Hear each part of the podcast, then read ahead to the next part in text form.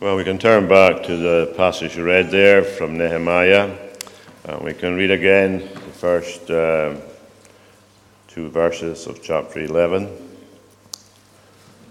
Now, the leaders of the people lived in Jerusalem, and the rest of the people cast lots to bring one out of ten to live in Jerusalem, the holy city, while nine out of ten remained in the other towns. And the people blessed all the men who willingly offered to live in Jerusalem.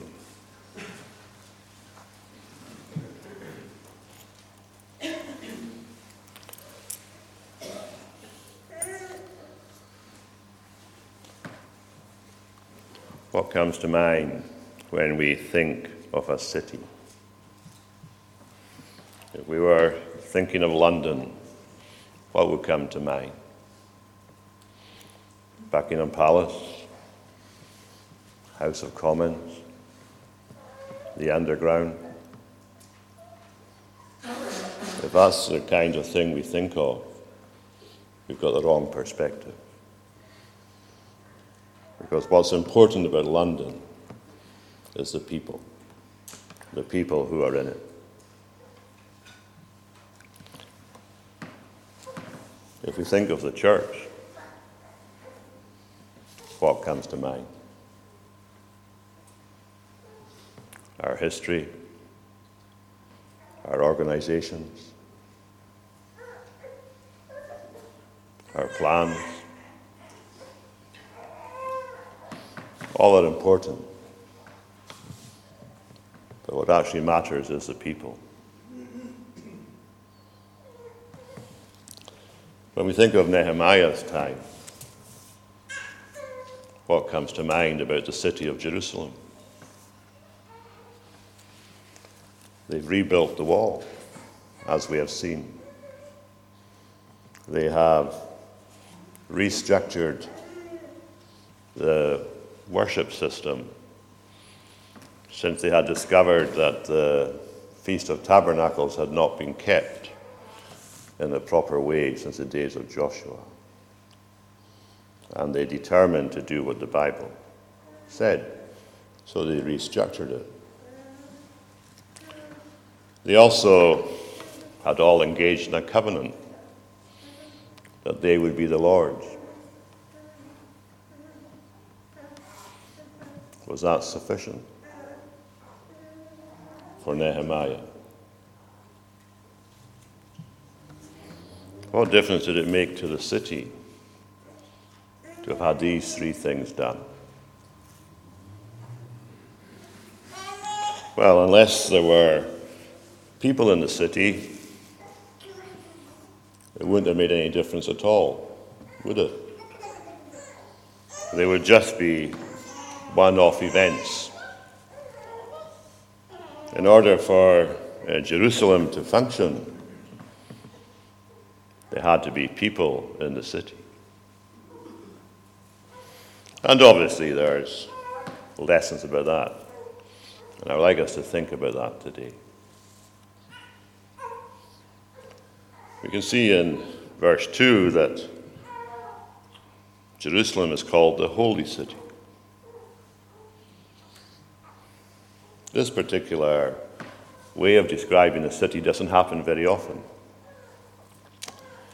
But I suppose it is important to note the context in which it is so described. And here it's called the Holy City in connection to people going to live there. And I suppose we should wonder why is it called that when people are going to live there? Because we may assume that since all of them are sinners, that they might have a detrimental effect on the, on the city itself. Well, like, obviously, we don't really know why it's called the Holy City, but uh, we can make some suggestions. And one is, why was it holy? And it wasn't holy because of the people who lived there. It's holy because God lived there. God's presence was, in a symbolic way, uh, located in the temple. there in the Holy of Holies. In a symbolic manner, he dwelt there as the king of the people. And I think Nehemiah is saying to his readers that those who are going to live in the city were going to live with God. And of course, that's a great privilege, isn't it? To live with God. It's also a rather daunting prospect. I mean, if, if I was told I was going to go to London and then discovered I was going to live in Buckingham Palace, that would be quite daunting, wouldn't it? Thankfully, it's never going to happen. But, but um, it would be quite daunting, wouldn't it? But nothing in comparison to living with God. But Nehemiah's got this vision of restoring the city. A vision that's entirely biblical because, in a real sense, that's the whole point of salvation restoring the city of God. And at the end of the day, that's what heaven's going to be, isn't it? The city of God. I want us to think briefly about six things that I think this passage we read tells us to do. And uh, just tell you what they are. There's an arrangement, there's acceptance, divine arranging, there's deliberate acceptance, there's a delighted acknowledging, and then there's a division of activity, and then what I've called desirable anonymity, and lastly, a divine awareness. Divine arranging. How is the city going to be built? How is it going to be populated? How are they going to do it? There's 50,000 people living in Judah at this time. And the, they decide that one tenth of them should go and live in Jerusalem. And the way they decided to do it was by the casting of lots. Now, casting lots was a very common practice in the Old Testament, although it's never mentioned again in the Bible after the, after the events prior to the day of Pentecost. But the whole point of casting lots was trusting in God, wasn't it? It was a means of, it, of saying that God will provide, God will identify uh, what we want Him to, what He wants us to do, and so on. And out of the 50,000, there was, in a sense, they just, I don't know how they did it, but they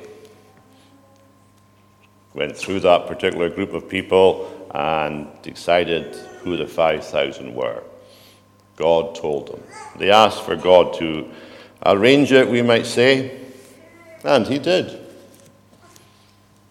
Straightforward. Now, of course, when it comes to us building a city, we can't use divine lots. We don't know who even to put into whatever system was available for making lots. But we've got ways that are just as effective. And one of them, of course, Graham highlighted it for us in the children's talk, is prayer. And as we were reminded, and as George Mueller showed, God can do the impossible. Prayer.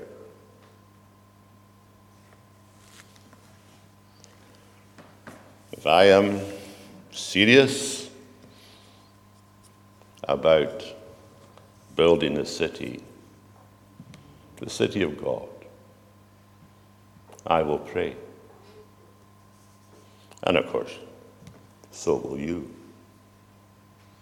The depth of our seriousness, the degree of our concern is revealed in our prayers.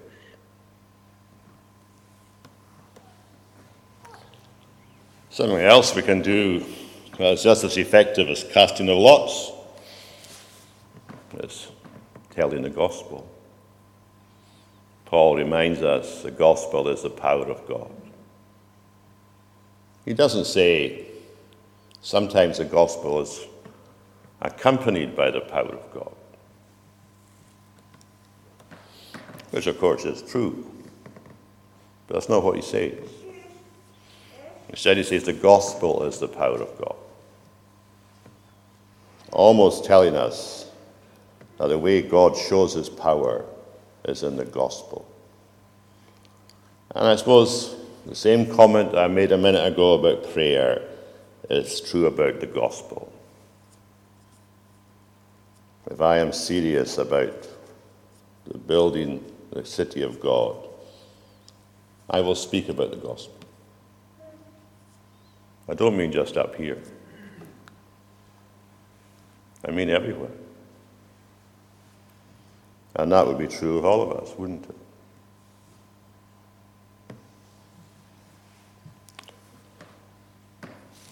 How does God convert people? By the gospel.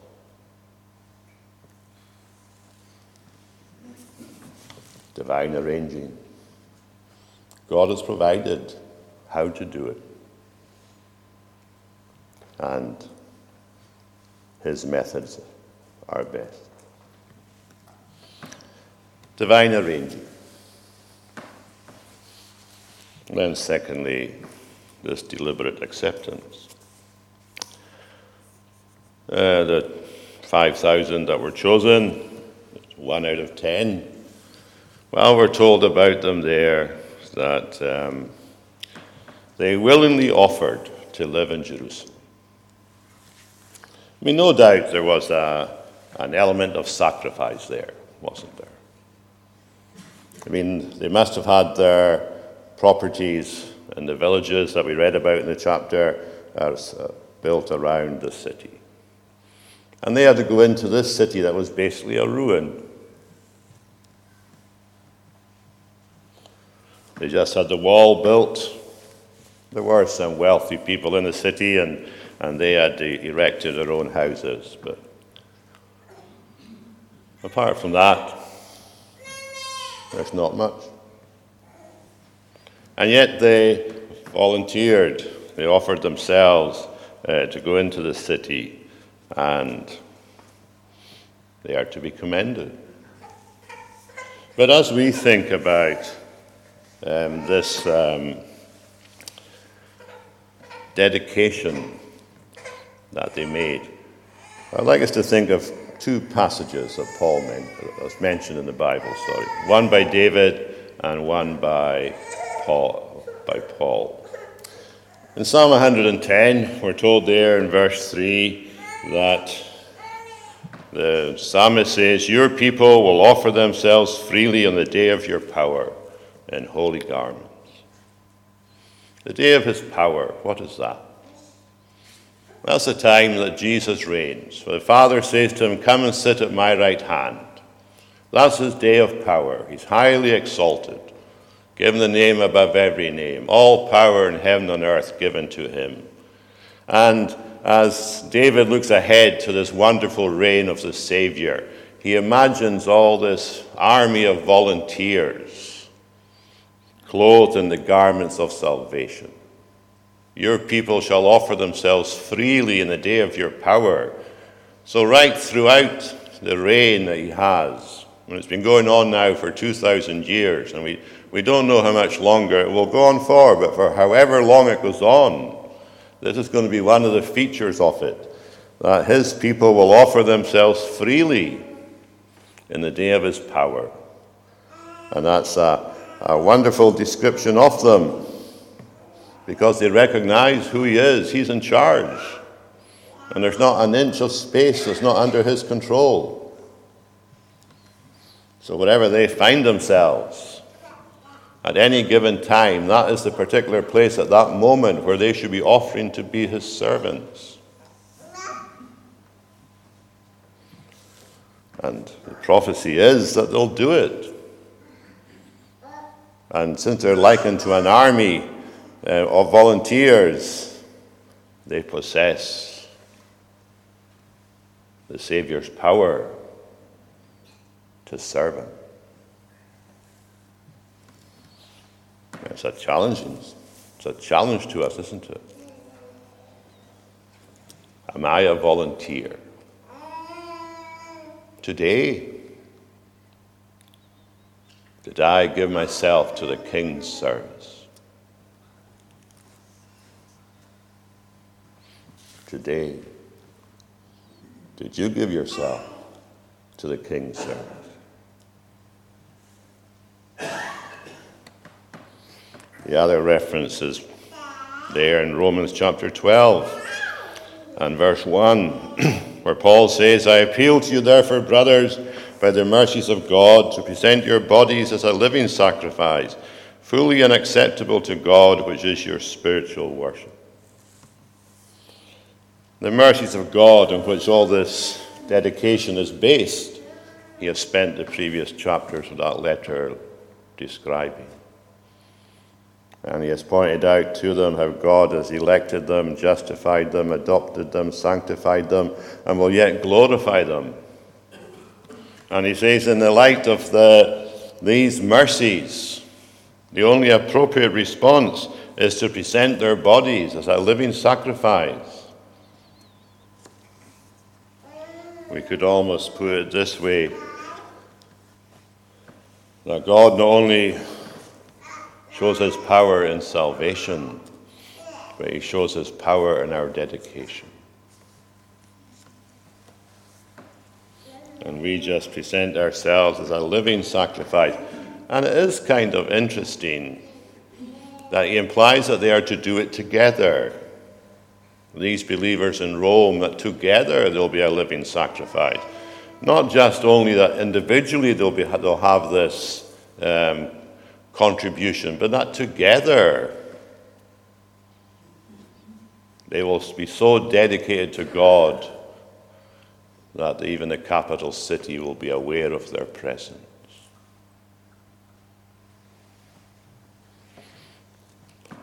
And no doubt, when they read these words of Paul, they would have accepted his challenge. But that same challenge comes to me when it comes to you. And it doesn't really matter if at some stage, say for example in the year uh, 2000, I made some kind of dedication. What actually matters is what I'm doing today. The past is past. What matters is today and tomorrow. And that we are going to take our place on the altar, as it were, but fully alive, living sacrifices. These men and women, children as well, who are selected to go and make this sacrifice and go and live in Jerusalem. They did it.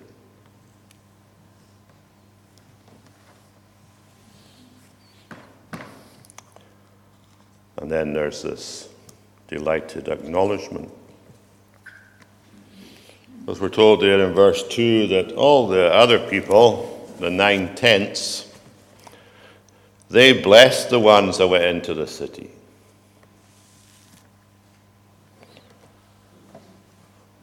They spoke. To bless somebody is to speak well of them. It's like a gigantic commissioning service, isn't it? 45,000 bless the 5,000.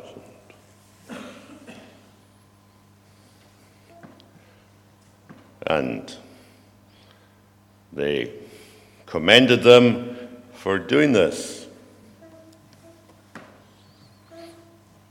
Commendation is a, an interesting thing.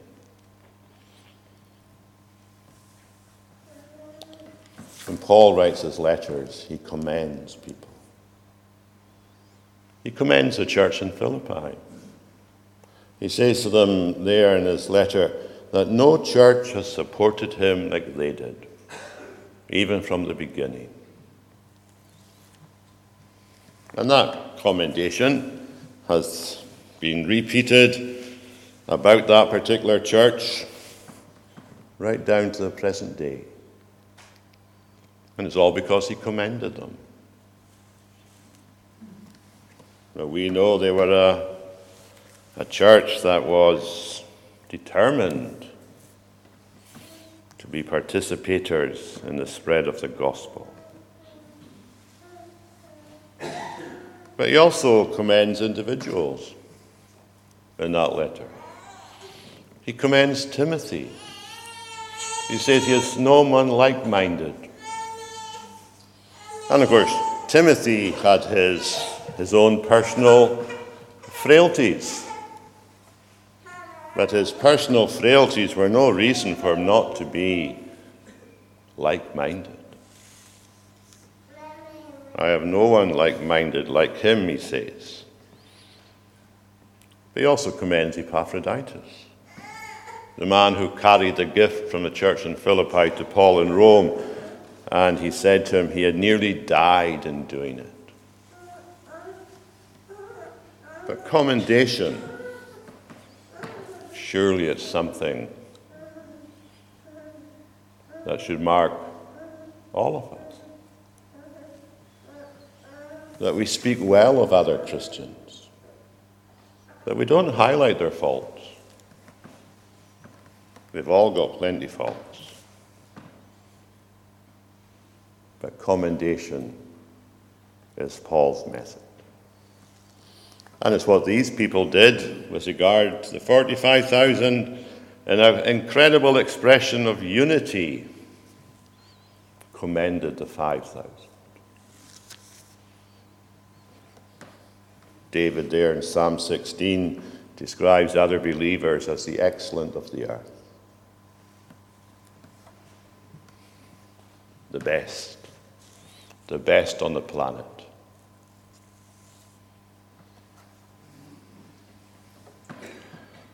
It's good to speak well of the ones of whom God speaks well.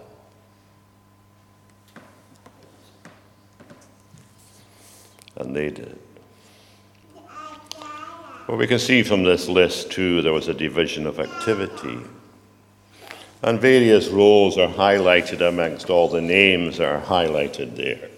There's priests, and there's Levites, and there's valiant men, and there's gatekeepers, and there's singers, and there's just a whole list of people serving God in all kinds of different ways in the city. And their roles are highlighted. And as we read through their names, all that, all that is said about them is that each of them is doing something. I mean, isn't it? That's, a, that's the whole point about the list. Uh, it's a striking detail about the list that all of them is doing something.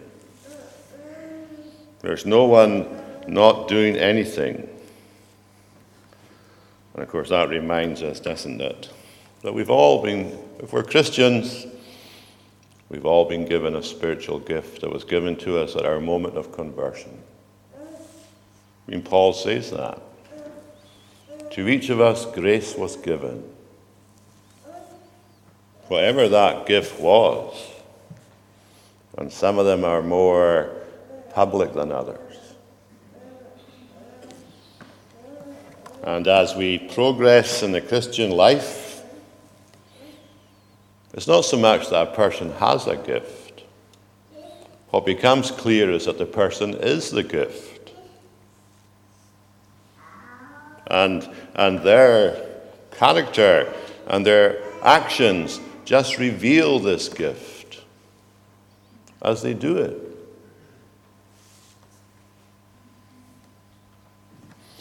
So some become encouragers. Some become exhorters. Some become known for their prayer lives. They just find it easier than others to do it. It's a gift that God has given them. Like George Mueller and plenty others. There's a whole range of these gifts. They're all, they're all like instruments in an orchestra. And when they're all played the way they should be played, a sweet sound goes up to heaven. And on top of that, there's natural talents. And they're not the same thing. But all of them should be used in building up the city. And it's good when that happens. The fifth thing I want us to mention is the, what I have called decidable anonymity, if that's how you pronounce it. This list of names. I suppose it would be an unfair question to ask us to stand up and repeat some of them. It might be an unfair question to ask us to stand up to say one of them. I suppose it's a bit like walking past a war memorial, isn't it? We might stop and look at the names and just move on. And that, that's, not a, that's not a sign of ingratitude. But it is a reminder that we are made to be forgotten. All these names, they're forgotten. Well, forgotten on earth.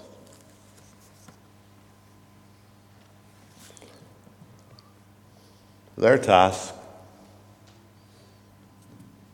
as was the task in the war memorial, is to make sure that others had a future.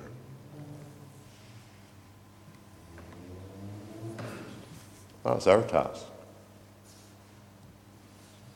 Our task is not really to look back. That's just a form of escapism. Our task is to make sure that there is a future for those who are going to live in the future. That's what these people did, wasn't it? As they made their way into the city. There would be people there a hundred years on because they did what they did at this particular time. And that's what we're doing today. A hundred years from now, Nobody will remember us. But that doesn't matter, does it? What matters is that the city is flourishing.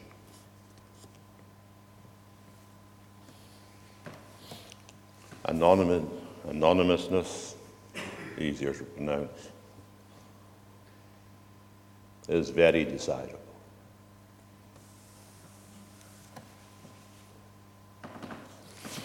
And then lastly, there's this divine awareness. What do we have here in this list of names? It's a city register. It's a bit like Psalm 87, isn't it? Where God writes their names in the city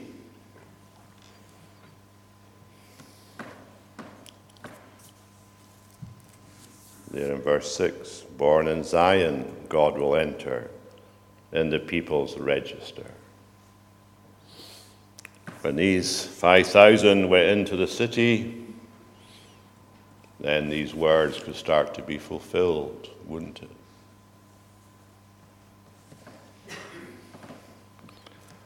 God knew their names, He wrote them down. I suppose it is striking to imagine that all these people who dedicated themselves to serve God, to go into the earthly city, they're all now in the heavenly city. And they've all got their place.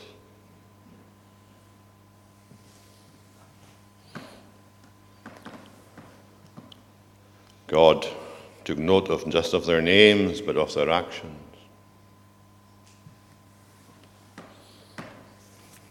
As it says in Malachi chapter 3 and verse 16, then they that feared the Lord, they met together and thought about his name. The Lord hearkened and heard it, and took out his book of remembrance, and wrote their name down. The reason he wrote it down was because in the ancient world, if a king wanted to